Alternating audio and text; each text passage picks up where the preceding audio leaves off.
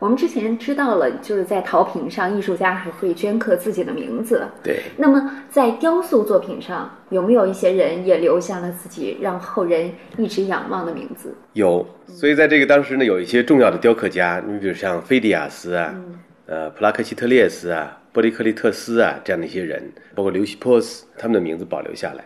所以这个呢，就体现出，就是因为当时希腊它是一个共和国的那种民主制，所以在这个里面对人的尊重，我们可以通过就是他对艺术家的尊重能够看得出来。嗯，所以有很多艺术家的名字保留下来。那他们的作品都有哪些呢？比如说米龙特别著名的，他有一件作品叫《制铁饼者》，这个肯定是所有人都知道。对，《制铁饼者》就是现在已经成了这个体育运动的一个象征性的一个标志，表现了一个运动员。这个把铁饼准备掷出去之前的那么一个瞬间，嗯，把那个铁饼悠到了身后最高的地方，是吧？嗯，马上就要往前扔出去的这个瞬间，其实它代表了这个艺术家对这个运动，是吧？他这种表现是非常的准确的啊，非常的生动的。他一定是经过长时间的观察才能达到这样一个水平。那是古典奥林匹克运动会啊，我们现代的奥林匹克运动会是由那儿而产生的。像这样的一些活动，因为当时希腊各个城邦为了避免战争而进行的，应该是祭祀神的一些活动哈。那像这样的一些活动，对于艺术的创作来说，有什么样的影响呢？当时的很多这个雕像保留下来的雕像呢，表现的就是运动员。嗯，当然，你比如说奥林匹克运动会，我们说过它是奉献给大神宙斯的。嗯，一般认为他的这个创始者呢，缘起呢，宙斯和他在人间的儿子赫拉克勒斯，就是或者我们反正海格力斯那个大力神，奉献给这些神的。嗯，那这些作品呢，就当你这个运动员获胜以后，那他会比如说诗人会给他写诗歌来赞美他，然后呢，艺术家会给他塑雕像，这些雕像就立在神庙的外面。供人景仰，这奖品是吗？呃，这实际上也不叫奖品，就是说你搁在神庙外面的，嗯，那你可能这个人还要回到自己城邦去，但是这种荣誉保留在那儿了，是吧？嗯，其实当时他们就说呢。这个运动会本身并不给你发很高的奖金，嗯，可能只是给你个桂冠，头上给你编一个花冠。但是呢，实际上他获得的这种物质财富是回到城邦以后，因为他为城邦争得了荣誉，可能会给他很多的这个物质上的奖赏，嗯啊。但是我觉得其实它体现了一种艺术跟这个体育的这种结合，是吧？艺术家做作品来颂扬一个健美的一个运动员，他其实也给艺术一定的刺激。而且当时呢，奥林匹克运动会是裸体进行的，嗯嗯。这个为这个艺术家观察人体啊，其实也提供了一个很好的、很便利的条件。嗯，所以裸体形象在欧洲比较多见，而在我们东方可能比较少见，也因为这个原因是吗？应该有这方面的原因，因为我们知道希腊这个地方呢，它属于地中海式气候。地中海式气候呢，冬雨型，冬天寒冷多雨，夏天呢高温。在这样一个情况下呢，人可以裸露身体，因为它太热了，是吧？可以穿的少一点。另外再加上这种体育运动啊，再加上人对这种，因为神又跟人是同形同性的，他是更完美的人，所以大家对这种完美的身体，他有一种天然的一种羡慕，一种敬慕，是吧？他不会认为这种是这个会淫会道的东西，他认为这种完美的身体恰恰体现了你这个人是一个具有神性的，甚至是吧？嗯，是一个很完美的一个典型，大家都很推崇这样的人。看到这个制铁饼者就是一个非常完美的人体形象哈。对。那除了这个，还有没有别的一些运动员的形象？运动员有，还有刮汗污的运动员、束发带的运动员，这样一些作品保留下来。嗯，刮汗污的运动员就是表现，因为他们当时裸体进行，身上涂了这个橄榄油，然后再进行，比如通常是摔跤，因为当时好像体育运动会啊，项目没现在这么多，嗯，主要是跑步、拳击，还有赛马车这种最简单的一个项目，举重物大概有这样的一些项目。总体来讲，不像现在这个，所以包括摔跤这样的项目呢，你身上涂着油膏在摔跤，身上肯定会沾上泥。嗯，沾泥了以后呢，比赛完了要去清洗身体的时候，他先有一个刮泥板，先把身上的泥刮掉。这个当时做的这作品就是一个刮汗屋的运动员，这个就是表现了一个运动员的形象。还有一个是束发带的运动员，就是头上要束一个发带，这个其实是防汗呐这样的一些作用，是吧？要把头发束起来。这个当然他保留下来就是一个残的手都不在了，但是呢，推测呢他应该是在束发带的这么一个运动员。哦，这是一个动态形象。一个动态形象，哎，这个时候。实际上，奥运会的起源与古希腊共和国的社会情况有着密切的关系。公元前九至八世纪，希腊共和国氏族社会逐步瓦解，城邦制的奴隶社会逐渐形成，建立了二百多个城邦。城邦各自为政，无统一君主，城邦之间战争不断。为了应付战争，各城邦都积极训练士兵。斯巴达城邦儿童从七岁起就由国家抚养，并从事体育、军事训练，过着军事生活。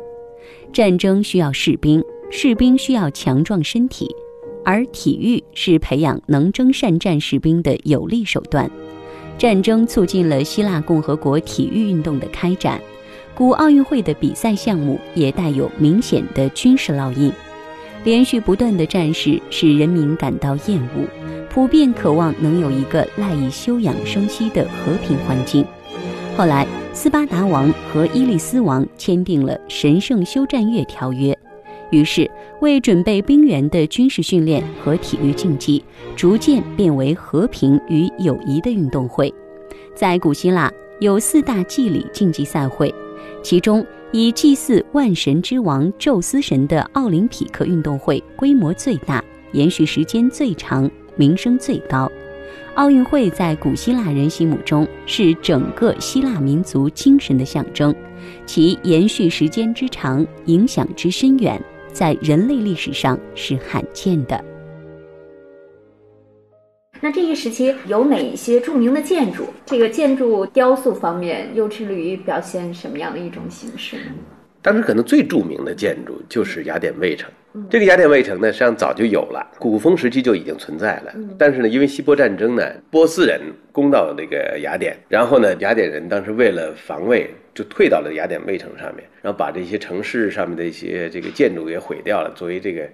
防御的这些石头啊砸下去，就等于把这个建筑就毁掉。然后后来呢，波斯人又攻上来，等于把这个建筑就毁了。后来这等于在希波战争，希腊人获胜以后，在这个废墟上重建了雅典卫城。重建的时候呢，他把这些旧有的废墟呢，他没有都像咱们都给它清理干净了，嗯，然后给它重新再盖，没有，他把有些废墟的地方保留下来。但是在这里面呢，它重建了一个非常重要的一个建筑，就是神庙，称为帕特农神庙。咱们中国翻成帕特农或者巴特农。这个神庙呢，实际上呢是献给谁的呢？献给雅典娜的。雅典娜呢是希腊雅典的保护神，叫雅典娜。这好像还有一传说哈。传说他跟波塞冬两个人争着要当雅典的保护神，那最后呢是雅典娜获胜了。所以这个神庙呢，它就是一个当时建筑雕塑的一个非常完美的一个结合。所以，在这个它的中楣这个部分，就是当时那个三角楣那个部分有浮雕，然后呢，在它四周的饰带上面呢也有这个浮雕。但是呢，不幸的就是这个建筑呢，它命运多舛，就是在后来呢，希腊人呢被马其顿人征服，后来呢，罗马人又征服了这个希腊，后来基督教兴起，这些东西都被视为异教的。所以呢，当时呢，据说这个巴特农神庙曾经被改为教堂。再后来呢，这个土耳其人呢又占领了希腊。但是土耳其人他是不信这个基督教的，他也不信这个异教，他是信伊斯兰教的。所以像这样的一些古代神庙呢，在他眼里就不是特别的有意义，对他来讲没什么价值。所以这个神庙呢，曾经被土耳其人呢用来装军火。后来就有一次跟这个威尼斯人打仗的时候呢，威尼斯人的一颗炮弹就打到这个顶子上，一下这军火库就炸了。人就把顶子就掀飞了，就没有了。后来到十九世纪初的时候，英国的一个叫埃尔金的驻土耳其的一个大使，他呢对古代的文物感兴趣，然后他就跟那个苏丹说，能不能让我去测量一下这些古迹？因为这散布了很多这个古迹。大家也知道，这个希腊当时就是没独立的，是在这个土耳其人控制之下的。我们还知道，后来这个希腊的这个民族解放战争的时候，英国的诗人拜伦就是帮着希腊人去打仗的，希望希腊独立，还有这样一段历史。所以这个时期呢，就是希腊还在土耳其人的控制之下。那么这个埃尔金呢，就去测量这些，然后呢，他又跟这个苏丹谈，说能不能运走点研究。那苏丹人拿走吧，他他不太在意，花了很少的钱就把巴特农神庙三角楣，包括里面饰带上的浮雕全都给他，然后他就开始用船往回运，运回了这个英国。后来因为这个艾尔金家里破产了，破产以后呢，把这个大概只卖了三万英镑，卖给了大英博物馆，现在就成了大英博物馆里面的镇馆之宝。大家如果去大英博物馆，一定要去看这个所谓的艾尔金大理石，其实就指的是巴特农神庙上的三角梅和周边的这样的一些浮雕，它代表了古典艺术的典范。那它和古风时期有什么样的区别？我们从这个三角梅当中可以了解到它们之间的异同吗？可以了解。古风时期对于这三角梅的处理，咱们上次也看到了，就中间的人很大，因为两边的越来越窄，这人就变得越来越小，越来越小，做的很小。其实这个并不符合我们常理的那种视觉，是吧？嗯。所以现在呢，到古典时期，他就开始注意用人的这种姿态来把这个三角梅填满。嗯。中间是站立的，是吧？然后两边呢是这个，比如说从这个半蹲的、坐着的，然后最后躺着的。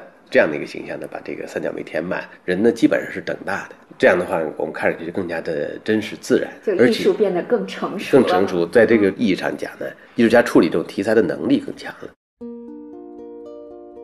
整个雅典卫城的建筑雕塑艺术，尤其是帕特农神庙上的装饰雕塑，体现了希腊古典盛期的雕塑成就。它标志着希腊古典雕塑的高峰。罗马帝国时期的希腊传记作家普鲁塔克说过：“他们好像年年长春的神物，能够摆脱岁月的折磨。在他们的结构之中，似乎蕴藏着某种永生的活力和不死的精神。”那么这些精巧的建筑雕塑都是由谁来带领完成的呢？其中最为著名的作品《命运三女神》会有怎样的辗转经历呢？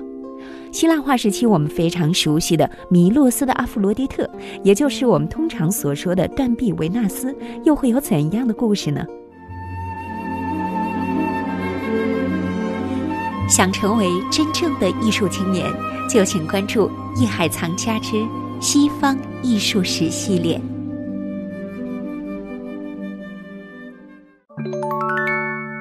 本节目由喜马拉雅独家播出。